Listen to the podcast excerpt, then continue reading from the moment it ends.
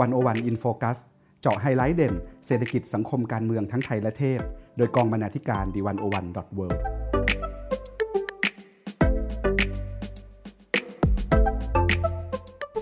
สวัสดีค่ะคุณผู้ฟัง ขอต้อนรับเข้าสู่รายการ 101 In Focus EP ที่ 43 คุณผู้ฟังคะ สถานการณ์การระบาดของไวรัสโควิด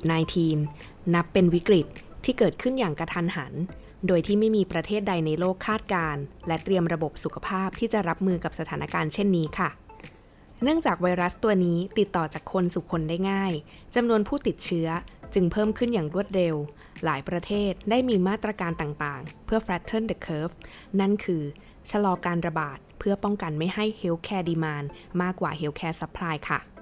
วันนี้วันโอวันอินโฟกัส จะชวนมาสำรวจผลกระทบจากโควิด -19 กันค่ะ อยู่กับดิฉัน วิลาวันบุญเกื้อกุลวง และคุณสมคิดพุทธศรี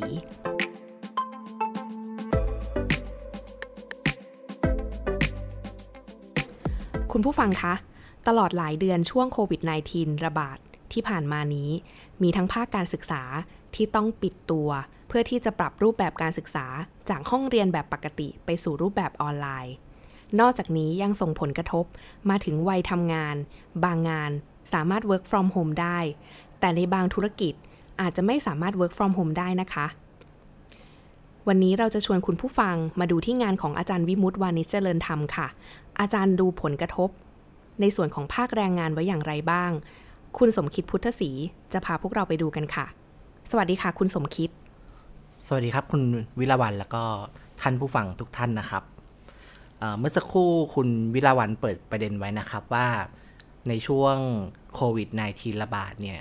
มีคนที่สามารถ work from home ได้นะครับ แล้วก็จริง ๆ แล้วเนี่ย คนกลุ่มนี้ไม่ใช่คนกลุ่มใหญ่ในสังคมไทยนะครับ อาจารย์วิมุตวานิจเจริญธรรมนะครับ ได้ลองวิเคราะห์ผลกระทบ เบื้องต้นที่มีต่อแรงงานไทยนะครับ แล้วก็เมื่ออาจารย์ลองวิเคราะห์ แล้วก็เขียนบทความมา อาจารย์ตั้งชื่อไว้น่าสนใจมากครับ อาจารย์ตั้งชื่อว่า 2020 ปีแห่งวิบากกรรมของแรงงานไทยนะครับ อาจารย์ใช้ข้อมูลจากชุดสำรวจภาวะการทำงานของประชากร หรือที่เรียกว่า labor force survey นะครับของสำนักงงานสถิติแห่งชาตินะครับ แล้วก็อาจารย์ลองไปดูว่าภาคอุตสาหกรรมไหนเนี่ยที่รองรับ แรงงานไทยมากที่สุดนะครับ อาจารย์ก็พบว่ามี 8 ภาคอุตสาหกรรมหลัก ๆ นะครับ ที่คนที่แรงงานไทยเนี่ยทำงานอยู่นะครับ อันดับที่ 1 เลยคือภาคการผลิตนะครับ ภาคการผลิตจ้างงานแรงงานทั้งหมดประมาณ 16%นะครับ อันดับที่ 2 ก็คือการขายส่งและการขายปลีก ซึ่งก็จ้างงานอยู่ประมาณ 16%ของแรงงานไทยทั้งหมดเหมือนกันนะครับ จะเห็นว่าเฉพาะแค่ 2 ภาคการผลิตนี้ก็ จ้างงานรวมๆแล้วประมาณ 32%แล้วนะครับ ส่วนภาคการผลิตอื่นๆนะครับ เช่นที่พักแรมและบริการร้านอาหาร 7%นะครับ ถ้ารวมทั้ง 3 sector นี้เข้าไปด้วยกันก็ประมาณ 40%นะครับ แล้วก็ sector ที่เหลืออื่นๆ เช่นการศึกษา กิจกรรมด้านสุขภาพ ศิลปะศิลปะความบันเทิงนะครับ sector เหล่านี้อยู่ที่ประมาณ 3%นะครับ แต่รวมๆแล้วทั้งหมดเนี่ย ภาคการผลิตของไทยนะครับ8 sector เนี่ย ครอบคลุมการจ้างงานไทยทั้งหมด 51%เรียกว่าแรงงานไทยกว่าครึ่งหนึ่งนะครับ อยู่ในภาคการผลิตนะครับ แล้วก็ปัญหาก็คือว่าวิกฤตโควิด -19 เนี่ยทำให้ภาคการผลิตเหล่านี้ได้รับผลกระทบอย่างเต็มๆนะครับ แล้วก็ส่งผลต่อแรงงานไทยอย่างหลีกเลี่ยงไม่ได้ ทีนี้ความน่ากังวลคืออะไรนะครับ คือมีการพูดกันเยอะว่าวิกฤตโควิด -19 เนี่ยทำให้ แรงงานไทยเนี่ยได้รับผลกระทบเรารู้กันนะครับ แต่ว่าตัวเลขจริง ๆ เนี่ยเป็นอย่างไร อาจารย์วิมุตได้ชี้ให้เห็นนะคะว่าจริง ๆ แล้วก่อนโควิด -19 เนี่ยเศรษฐกิจไทยเนี่ยก็ไม่ค่อยสู้ดีอยู่แล้วนะครับ แล้วก็อย่างในปี 2562 เองเนี่ยมีแรายงานที่ถูกเลิกจ้างเพิ่มขึ้นมากกว่าแต่ก่อนนะครับ อาจารย์ยังใช้ข้อมูลสถิตินะครับฉายภาพเห็นว่าในช่วง 10 ปีที่ผ่านมา เศรษฐกิจไทยมีอัตราการว่างงานไม่ถึงร้อยละหนึ่งนะครับ แต่ว่าตั้งแต่ช่วงกลางปี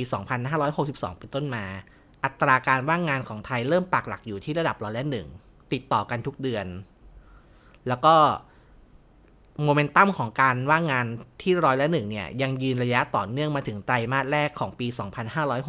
2563 ซึ่งเป็นช่วงคาบเกี่ยวครับ ระหว่างก่อนที่จะมีโควิด -19 แล้วก็หลังโควิด -19 นะครับแต่ทีนี้ อาจารย์ลองไปดูนะครับว่า ถ้าไปดูจำนวนผู้ว่างงานในช่วงไตรมาสแรกของปีนี้เนี่ยจะพบว่าจำนวนคนว่างงานในช่วง 3 เดือนแรกเพิ่มสูงขึ้นนะครับ เมื่อเทียบกับช่วงเวลาเดียวกันของปีที่แล้วพูดง่ายๆคืออาจารย์เปรียบเทียบมกรากุมภามีนาคมของปี 63 เทียบกับมกรากุมภาแล้วก็มีนาคมของปี 62 นะครับ โดยถ้าดูจากตัวเลขนะครับจะเห็นว่า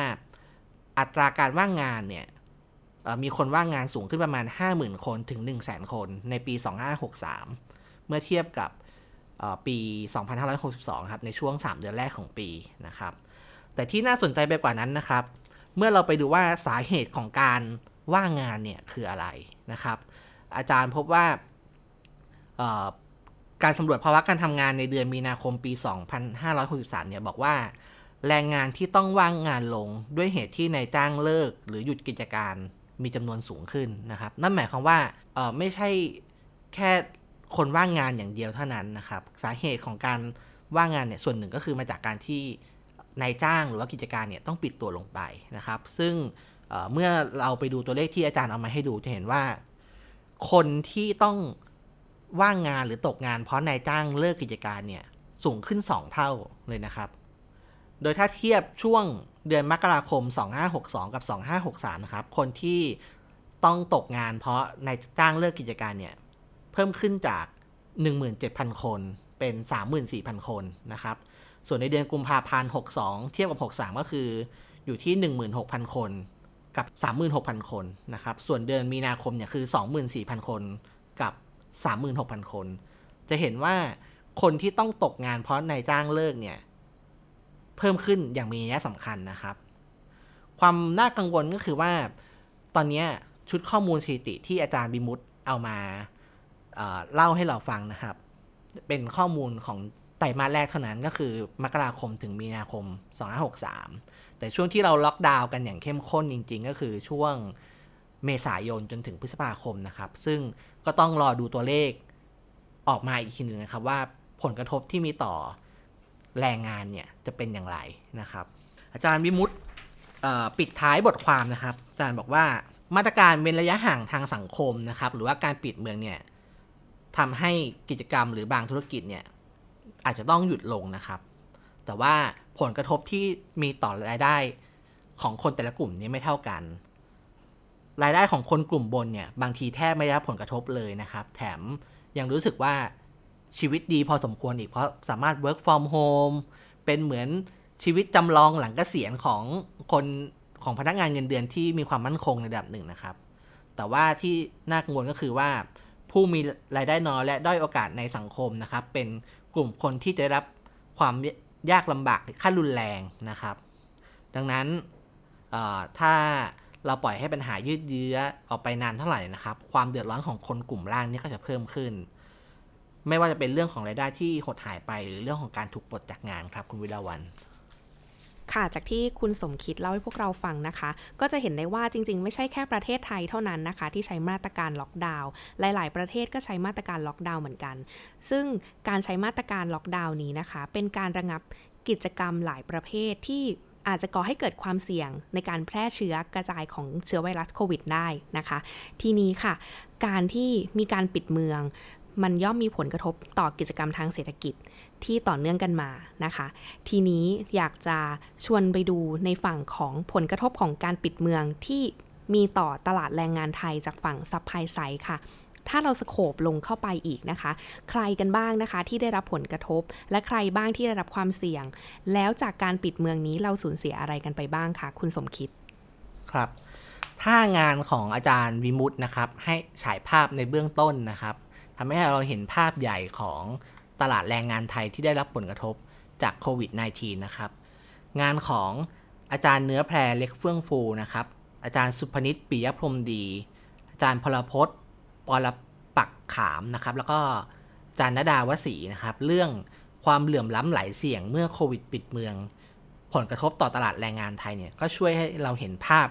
ที่ลึกขึ้นนะครับว่า ตลาดแรงงานไทยเนี่ยได้รับผลกระทบอย่างไรบ้าง ใครใครกันแน่ที่ได้รับผลกระทบนะครับมีข้อสรุปที่น่าสนใจอยู่สองสาข้อนะครับที่ผมคิดว่าเป็นประเด็นที่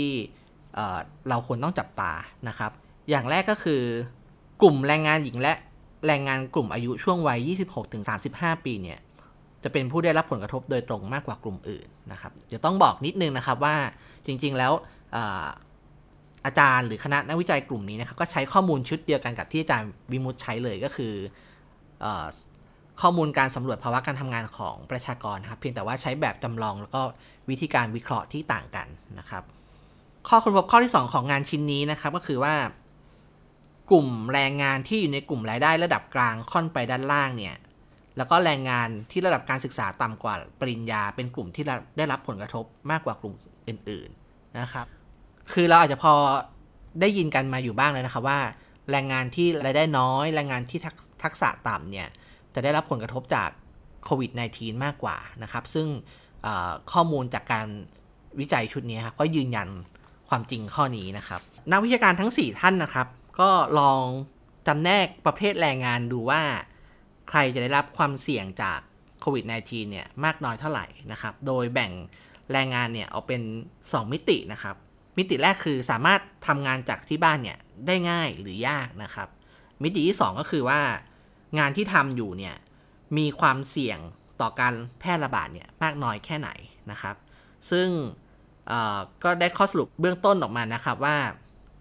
กลุ่มคนที่สามารถทำงานอยู่บ้านได้ง่ายเนี่ยครับจะได้รับผลกระทบจากโควิด -19 น้อยนะครับไม่ว่างานที่พวกเขาทำเนี่ยจะมีความเสี่ยงต่อการแพร่ระบาด สูงหรือต่ำก็ตามนะครับ เพราะว่าต่อให้มีการแพร่ระบาดสูงเนี่ย แต่ถ้าทำงานอยู่ที่บ้านได้เนี่ยก็ไม่ค่อยมีปัญหาอะไรเท่าไหร่นะครับ แต่กลุ่มที่มีความเสี่ยงในระดับปานกลางนะครับ ก็คือว่าเป็นกลุ่มที่ไม่สามารถทำงานอยู่ที่บ้านได้นะครับ แต่ว่าก็ยังดีที่งานที่ทำอยู่เนี่ยมีความเสี่ยงต่อการแพร่ระบาดต่ำนะครับ กลุ่มนี้ก็คือจะยังสามารถออกไปทำงานได้นะครับ การล็อกดาวน์อาจจะไม่มีผลต่องานของตัวเอง เพราะยังทำงานได้อยู่นะครับ แต่กลุ่มที่เสี่ยงมากที่สุดนะครับก็คือกลุ่มที่ไม่สามารถทำงานจากบ้านได้เลย แถมงานที่ทำอยู่เนี่ยก็เป็นงานที่มีความเสี่ยงต่อการระบาดสูงนะครับคนที่ทำงานในกลุ่มนี้ก็คือ เช่น งานทำความสะอาดนะครับ งานร้านอาหาร พนักงานด้านการท่องเที่ยวนะครับ โรงโรงเรียน มัคคุเทศนะครับ คนกลุ่มนี้คือคนกลุ่มที่อาจารย์ใช้คำว่า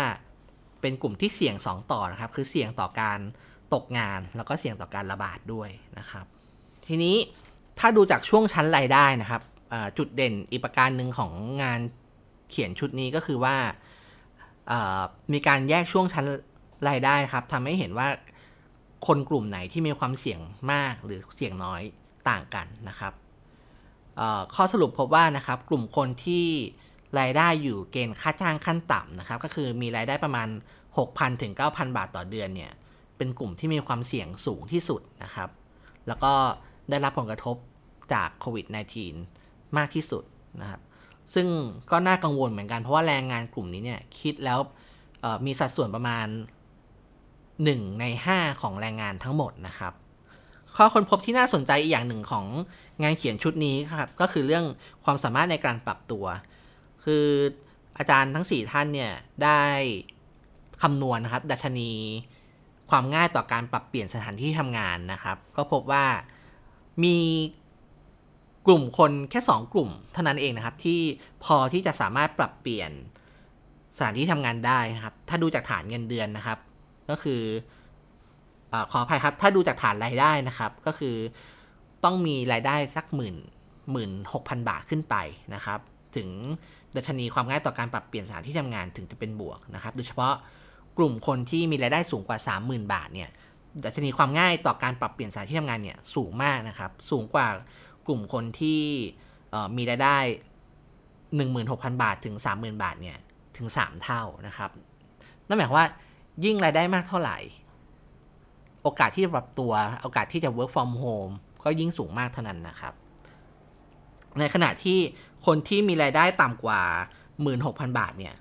ดัชนีความง่ายต่อการปรับเปลี่ยนสถานที่ทำงานเนี่ยติดลบหมดเลยนะครับ โดยนะครับกลุ่มคนที่มีรายได้ 6,000 ถึง 9,000 บาทเนี่ย มีดัชนีการความง่ายในการปรับเปลี่ยนสถานที่ทำงานเนี่ยติดลบนะครับ สูงกว่าคนที่มีรายได้ 12,000 บาทถึง 16,000 บาทเนี่ย 5 เท่านะครับ จะเห็นว่ากระทั่งในกลุ่มคนที่ลำบากเนี่ยความสามารถในการปรับตัวเนี่ยก็ไม่เท่ากันนะครับ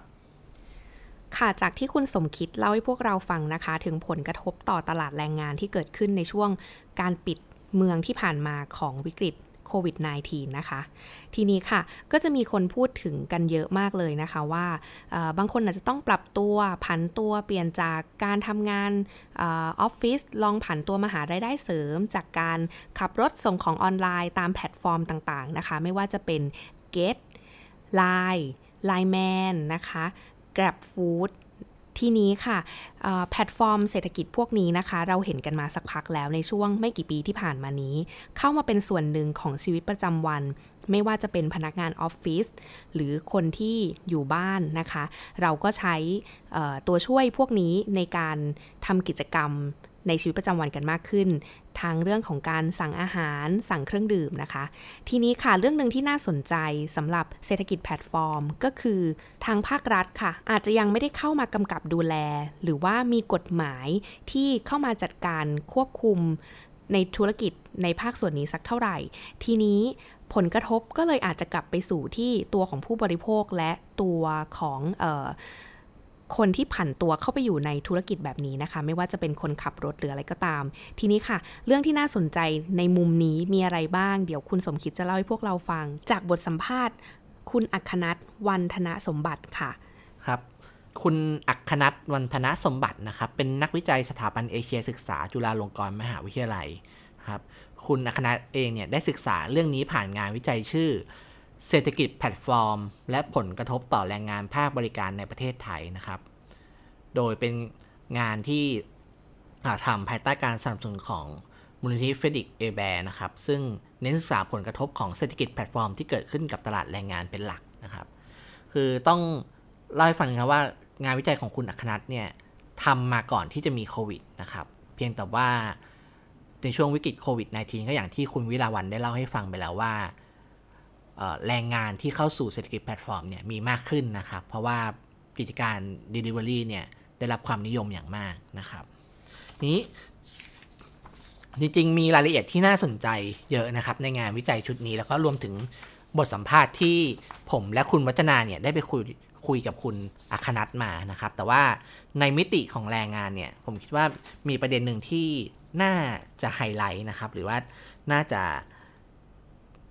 คิดกันต่อนะครับ คือคุณอัคนัทบอกว่า แน่นอนว่าเศรษฐกิจแพลตฟอร์มเนี่ยมีประโยชน์มากนะครับ แล้วก็เขาก็เห็นด้วยว่าเเราควรนำเทคโนโลยีมาเป็นแกนกลางในแก้ไขปัญหาต่างๆ ที่เกิดขึ้นนะครับ แต่ว่าปัญหาคือว่าเวลาที่นำเทคโนโลยีเข้ามาแล้วเนี่ยทำให้เกิดการแข่งขันที่เป็นธรรมกับคนที่อยู่ในอาชีพนั้นมาก่อนหรือไม่นะครับ แล้วก็มีความเป็นธรรมกับคนที่เข้ามาทำอาชีพ หรือเข้ามาอยู่ในเศรษฐกิจแพลตฟอร์มหรือไม่นะครับ ซึ่งภาครัฐหรือผู้มีหน้าที่กำกับดูแลเนี่ยต้องมาดูแลให้เกิดความเป็นธรรมนะครับ เพราะว่าถ้าแพลตฟอร์มเองไม่สนใจกระทั่งคนทำงานให้กับแพลตฟอร์มเอง ไม่สนใจว่าสภาพการทำงานจะเป็นยังไง ก็คล้ายๆกับว่า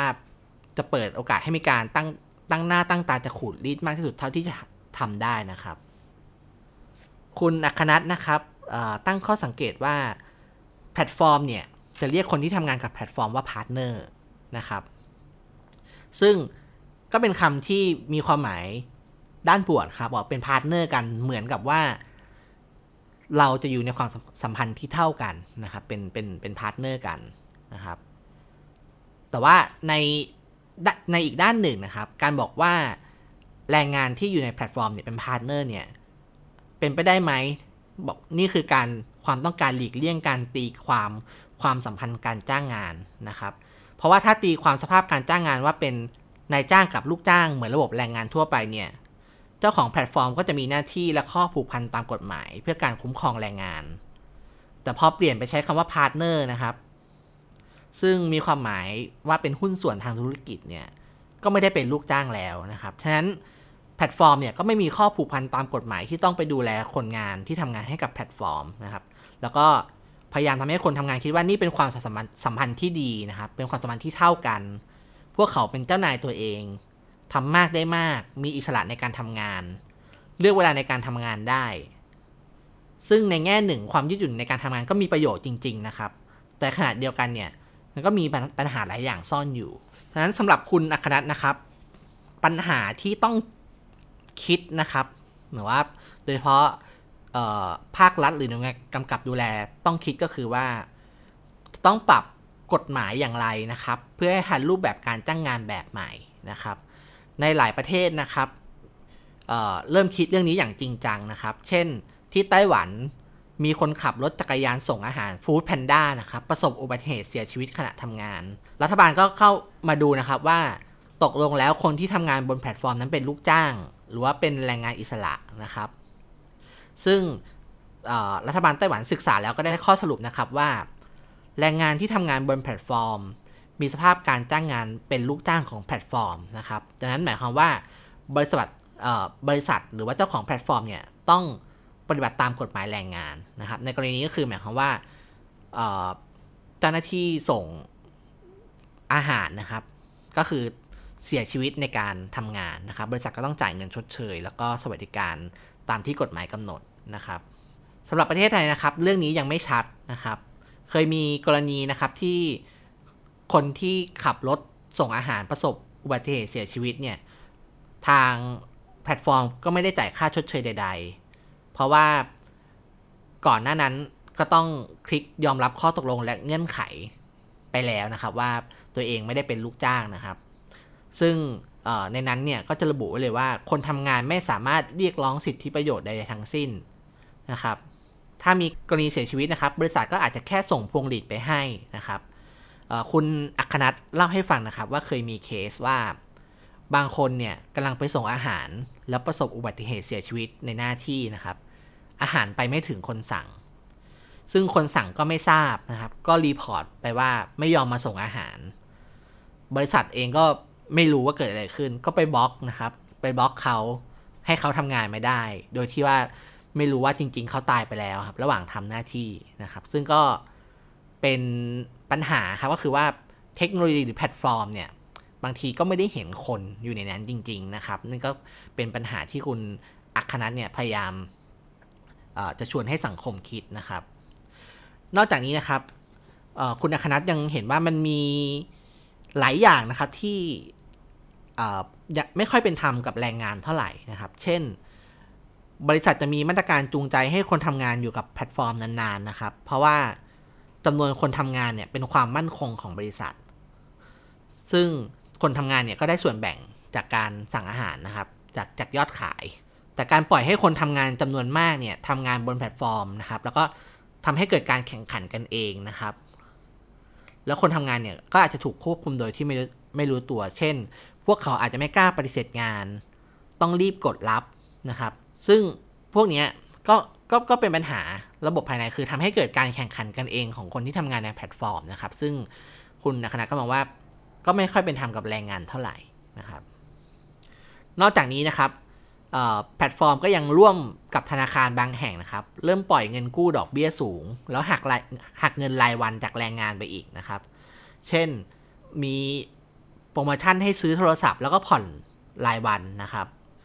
ช่วงที่ไม่มีงานนะครับ ก็มีกรณีที่คนขับบางคนไม่มีเงินให้ระบบหักอัตโนมัติ เพื่อผ่อนส่งโทรศัพท์ สุดท้ายโทรศัพท์ก็ล็อกตัวเองไปไม่สามารถใช้ได้เลยนะครับหมายความว่า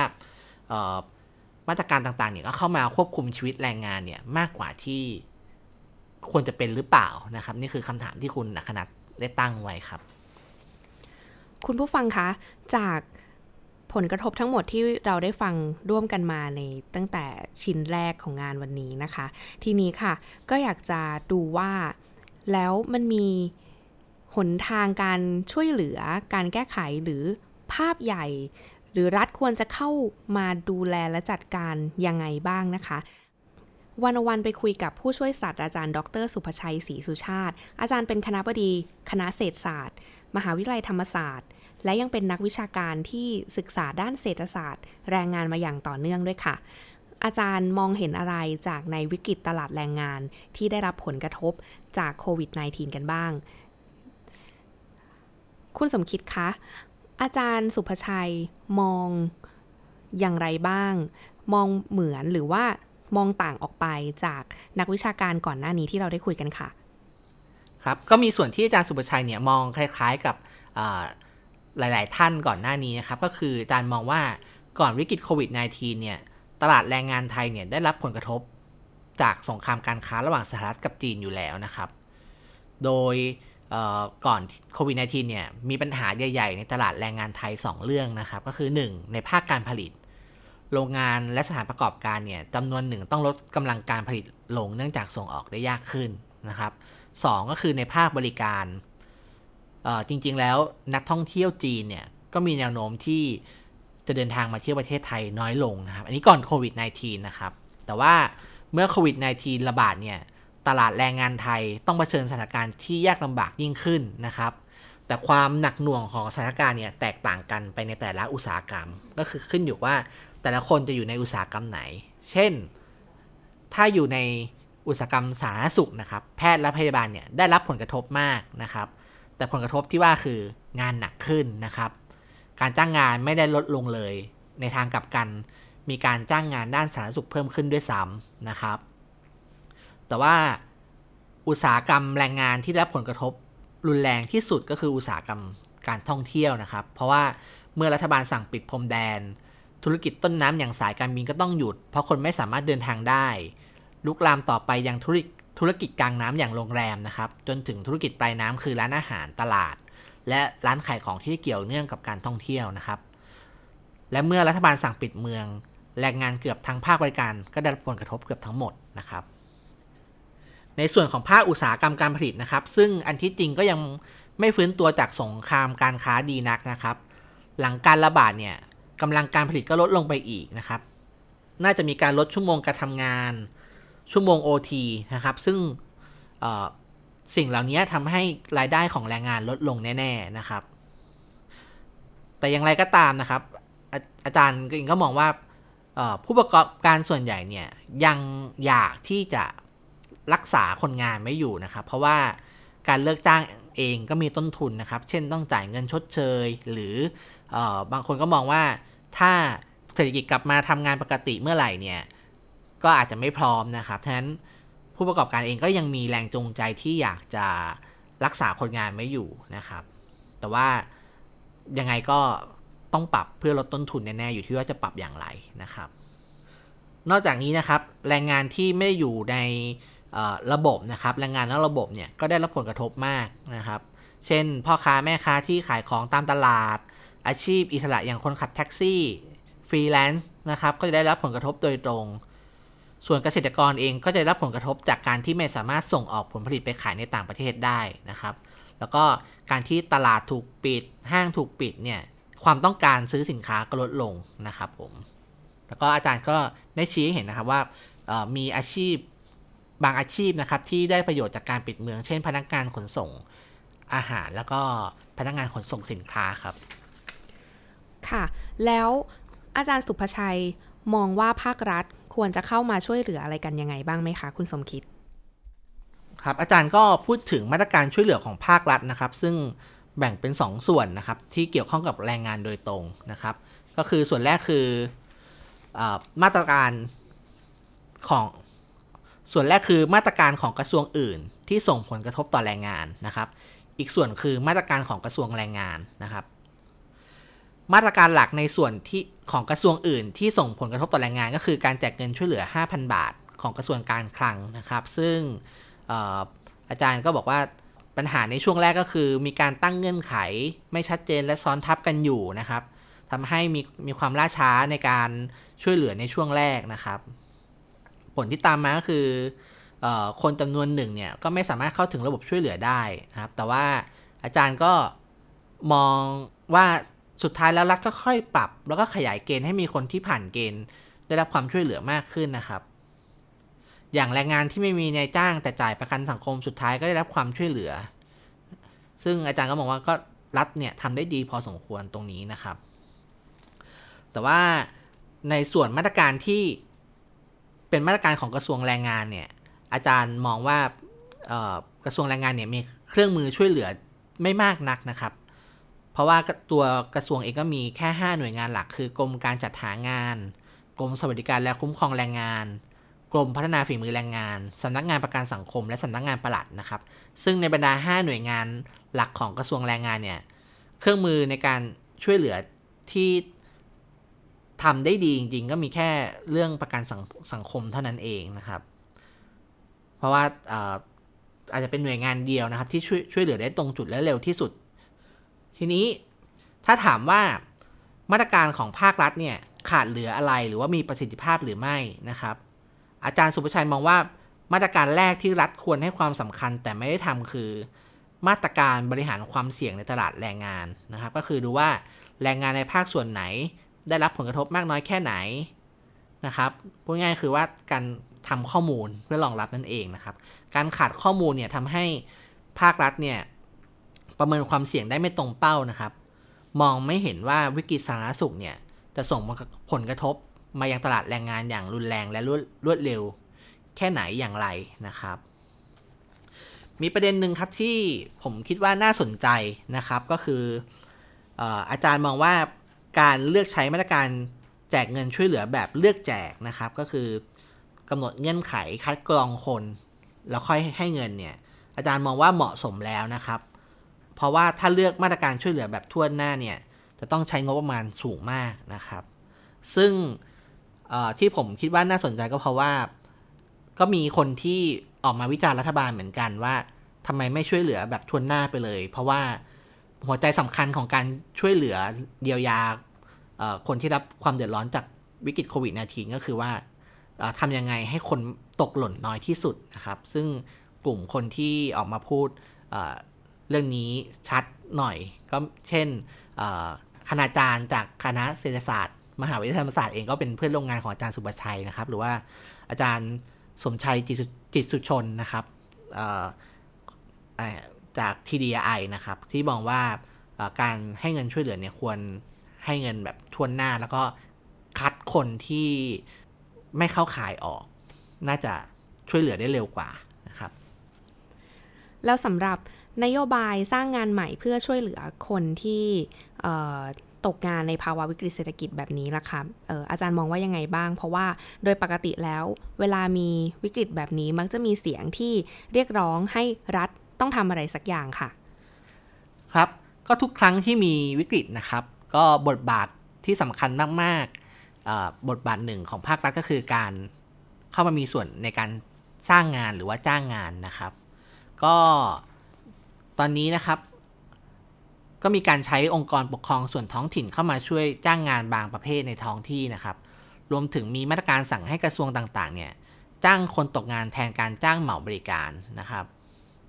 แล้วก็นอกจากนี้เนี่ยก็รัฐเนี่ยก็มีแนวโน้มนะครับ ที่จะใช้นโยบายฝึกอาชีพ เพิ่มทักษะแรงงาน และจ่ายค่าตอบแทนให้กับการเข้าร่วม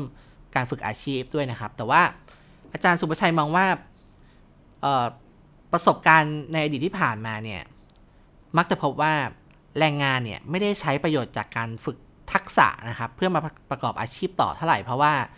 อาชีพที่ไปฝึกมาเนี่ย ไม่มีตลาดแรงงานรองรับนะครับ อาจารย์ก็เสนอว่าภาครัฐอาจจะต้องคิดเรื่องพวกนี้มากขึ้นนะครับ อาจต้องมีการคัดกรองผู้เข้าร่วม มีการหางานต่อให้ รวมทั้งการฝึกอาชีพที่ตอบโจทย์ในปัจจุบันนะครับ อาจารย์มองว่า รัฐเองควรใช้วิกฤตนี้เป็นโอกาสใน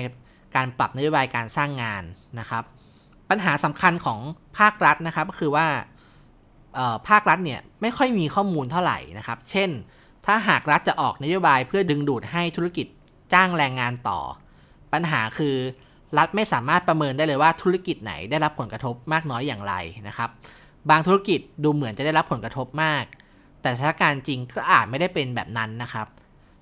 นั้นหัวใจสำคัญก็คือว่าหากรัฐสามารถประเมินได้อย่างแม่นยำและการันตีได้ว่าธุรกิจไหนเดือดร้อนจริง รัฐก็จะสามารถออกแบบนโยบายนะครับเพื่อช่วยเหลือธุรกิจนั้นได้โดยตรง ซึ่งอาจารย์ก็พูดถึงมาตรการลดหย่อนภาษีนะครับ หรือว่าการให้สิทธิประโยชน์อื่น ถ้าธุรกิจยังรักษาการจ้างงานไว้นะครับ อีกประเด็นหนึ่งที่อาจารย์ชี้ให้เห็นนะครับก็คือ อาจารย์ลองเปรียบเทียบวิกฤตครั้งนี้กับวิกฤต เศรษฐกิจ 2540 นะครับ ในวิกฤตเศรษฐกิจ 2540 เนี่ย อาจารย์บอกว่าภาคเกษตรช่วยดูดซับผลกระทบจากวิกฤตไว้ค่อนข้างมากนะครับ แรงงานสามารถกลับบ้านในชนบทเพื่อไปทำงานในภาคเกษตรได้ แต่วิกฤตรอบนี้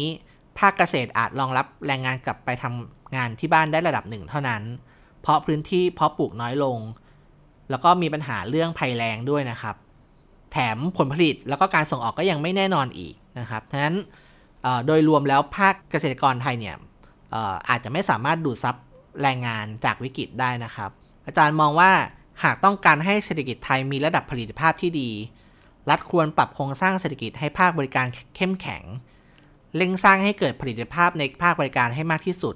เพราะแรงงานมีแนวโน้มเข้าไปทำงานในภาคบริการมากขึ้นเรื่อย ๆ ในขณะที่สัดส่วนแรงงานในภาคเกษตร และภาคการผลิตจะค่อย ๆ ลดลงครับ คุณผู้ฟังคะจากที่เราคุยกันมาทั้งหมดนี้นะคะ ก็จะเห็นว่าวิกฤตตลาดแรงงานเองเนี่ยไม่ได้เกิดขึ้นเมื่อมีโควิด -19 เข้ามานะคะ จริงๆ แล้วเกิดวิกฤตมาสักระยะหนึ่งแล้ว ทีนี้ค่ะ ในระยะยาวค่ะ มีโจทย์อะไรที่น่าสนใจสำหรับในอนาคตบ้างในเรื่องของแรงงานค่ะ ครับก็อย่างที่คุณวิลาวันได้บอกไปนะครับว่าปัญหาของตลาดแรงงานไทยเนี่ยมีทั้งปัญหาระยะสั้นและระยะยาวนะครับ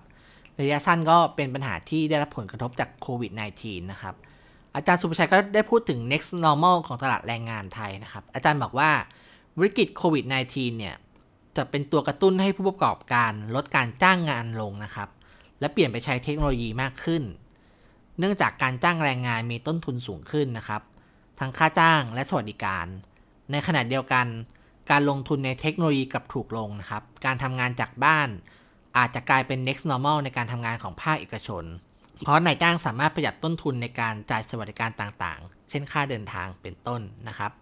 ในขณะเดียวกันแรงงานที่เพิ่งเรียนจบนะครับ ในระยะหลังเนี่ยก็มีแนวโน้มที่จะเป็นแรงงานอิสระหรือฟรีแลนซ์อยู่แล้วนะครับ เพราะฉะนั้นเมื่อโครงสร้างตลาดแรงงานเปลี่ยนนะครับ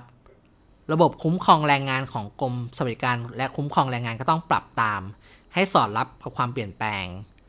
โดยโจทย์ใหญ่นะครับก็คือการคุ้มครองแรงงานแบบฟรีแลนซ์และการจ้างงานชั่วคราวมากขึ้น นอกจากนี้นะครับโครงสร้างตลาดแรงงานที่ปรับเปลี่ยนไป ยังเชื่อมโยงมาถึงการจัดการการศึกษาด้วย สถานศึกษาต้องเปลี่ยนวิธีการเรียนการสอน ต้องปรับให้มีการเรียนการสอนแบบข้ามศาสตร์มากยิ่งขึ้นนะครับ เพื่อตอบสนองต่อตลาดแรงงาน ที่ต้องการแรงงานที่มีความรู้รอบด้านมากขึ้น ครบเครื่องมากขึ้น ไม่ได้รู้ลึกเพียงเฉพาะสาขา และมี ความสามารถที่นายจ้างรู้สึกคุ้มค่าว่าจะจ่ายค่าจ้างและให้สวัสดิการ โดยไม่ต้องนำเงินไปจ้างฟรีแลนซ์หรือ outsource เพิ่มอีก ค่ะที่คุณสมคิดพูดไปนะคะ ก็เป็นในเรื่องของทางโครงสร้างนะคะ การปฏิรูปโครงสร้างสวัสดิการแรงงาน ทีนี้ในฝั่งของแรงงานเองจะต้องปรับตัวอย่างไร จะต้องพัฒนาทักษะในด้านไหนบ้างคะครับอาจารย์สุภชัยเองมองว่านะครับในอนาคตเนี่ยการพัฒนาทักษะแรงงาน ก็ต้องตอบโจทย์โครงสร้างเศรษฐกิจที่เปลี่ยนไปนะครับ สถานศึกษากับภาคธุรกิจต้องทำงานร่วมกันว่าตลาดเนี่ยต้องการแรงงานที่มีทักษะด้านใด แล้วก็ผนวกการฝึกทักษะแรงงานที่ตอบรับกับความต้องการตลาด แล้วจึงค่อยผนวกการฝึกทักษะแรงงานที่ตอบรับความต้องการของตลาดเข้าไปในหลักสูตรนะครับ อาจารย์เองมองว่าในอนาคตนะครับ แรงงานต้องรู้จักดึงทักษะเสริมออกมา เพื่อสร้างแต้มต่อนอกเหนือจากวิชาที่เรียนมา เช่น ถ้าเป็นนักเศรษฐศาสตร์ ก็ต้องเป็นนักเศรษฐศาสตร์ที่มีความสามารถในการเจรจาต่อรอง มีความรู้เรื่อง Big Data รู้จักกลไกประเมินและคาดการภาครัฐนะครับ แล้วก็ควรจะนำความรู้ที่เรียนมาเนี่ยใช้ในโลกแห่งความเป็นจริงได้ เพื่อทำงานให้ได้หลากหลายนะครับ นอกจากนั้น soft skill นะครับ ก็จะมีความสำคัญ แล้วก็เป็นที่ต้องการของนายจ้าง เช่น ทักษะการทำงานเป็นทีม ความรับผิดชอบตัวเอง การคิดเชิงวิพากษ์หรือความคิดสร้างสรรค์นะครับพนักงานนะครับหรือคนทำงานเนี่ยต้องหมั่นพัฒนาทักษะใหม่เพิ่มขึ้น ไม่ว่าจะเป็นเรื่องภาษาหรือการทำงานที่ซับซ้อนมากขึ้นนะครับ แล้วก็ในอนาคตนะครับรู้กันว่าจะมีการนำปัญญาประดิษฐ์ แล้วก็ระบบหุ่นยนต์นะครับมาทดแทนการจ้างงานแบบใช้แรงงาน ดังนั้นแรงงานก็ต้องเพิ่มทักษะที่ทำงานกับ AI หรือว่าหุ่นยนต์เข้าไปนะครับ ซึ่งโจทย์เหล่านี้ครับก็เป็นโจทย์ที่ท้าทายตั้งแต่ก่อนมีโควิดอยู่แล้วนะครับ ฉะนั้นแม้จะมีโควิดเข้ามาเนี่ย โจทย์เหล่านี้ก็ไม่ได้เปลี่ยนแปลงไปเลยนะครับ นอกจากนี้ครับอาจารย์ยังบอกด้วยนะครับว่าการระบาดของโควิด -19 เนี่ยอาจทำให้เราต้องคิดใหม่ในเรื่องของการจ้างงานอุตสาหกรรมในยุค 4.0 เช่น รัฐเคยตั้งเป้าหมายนะครับ ว่าอยากจะได้อุตสาหกรรมการท่องเที่ยวแบบรายได้สูง ก็ต้องปรับมาเป็น การท่องเที่ยวเชิงสุขภาพหรือเปล่านะครับ ก็คือการเสนอบริการสาธารณสุขที่มีคุณภาพพ่วงกับการท่องเที่ยวเข้าไปนะครับ หรือว่าอุตสาหกรรมการเกษตรแปรรูป ก็ต้องเปลี่ยนรูปแบบเป็น smart farmer นะครับนำข้อมูล เช่น ข้อมูลราคา ข้อมูลคู่ค้า ข้อมูลสภาพดินฟ้าอากาศเข้ามาใช้ประโยชน์ในการทำเกษตร เพื่อเพิ่มผลิตภาพให้สูงขึ้นนะครับ อย่างไรก็ตามนะครับ การปรับตัวของผู้ประกอบการแล้วก็แรงงานอย่างเดียวเนี่ยก็ไม่เพียงพอนะครับอาจารย์สุประชัยบอกว่าเราต้องคิดใหม่เรื่องการปฏิรูปโครงสร้างตลาดแรงงานทั้งหมดเลยนะครับทำอย่างไรให้ตลาดแรงงานมีประสิทธิภาพและเป็นธรรมนะครับ ต้องมีการปฏิรูปแบบบูรณาการตั้งแต่ระบบคุ้มครองแรงงาน ระบบค่าจ้างขั้นต่ำระบบประกันสังคม และระบบพัฒนาฝีมือแรงงานนะครับ คือ เราต้องคิดใหม่ทั้งแพ็กเกจเพื่อให้ตอบโจทย์ โลกที่เปลี่ยนแปลงในปัจจุบันครับคุณวิลาวัน คุณผู้ฟังคะและทั้งหมดนี้ก็คือมุมมองด้านตลาดแรงงานไทยในช่วงวิกฤตโควิด -19 ค่ะสำหรับคุณผู้ฟังที่สนใจบทวิเคราะห์อื่น ๆ เกี่ยวกับสถานการณ์โควิด -19 ทั้งในมิติเศรษฐกิจ สังคม การเมือง วัฒนธรรม รวมถึงความสัมพันธ์ระหว่างประเทศ สามารถติดตามได้ทาง 101.world เราเปิดเซกชันพิเศษสำหรับเรื่องนี้โดยเฉพาะค่ะสำหรับวันนี้ สวัสดีค่ะ สวัสดีครับ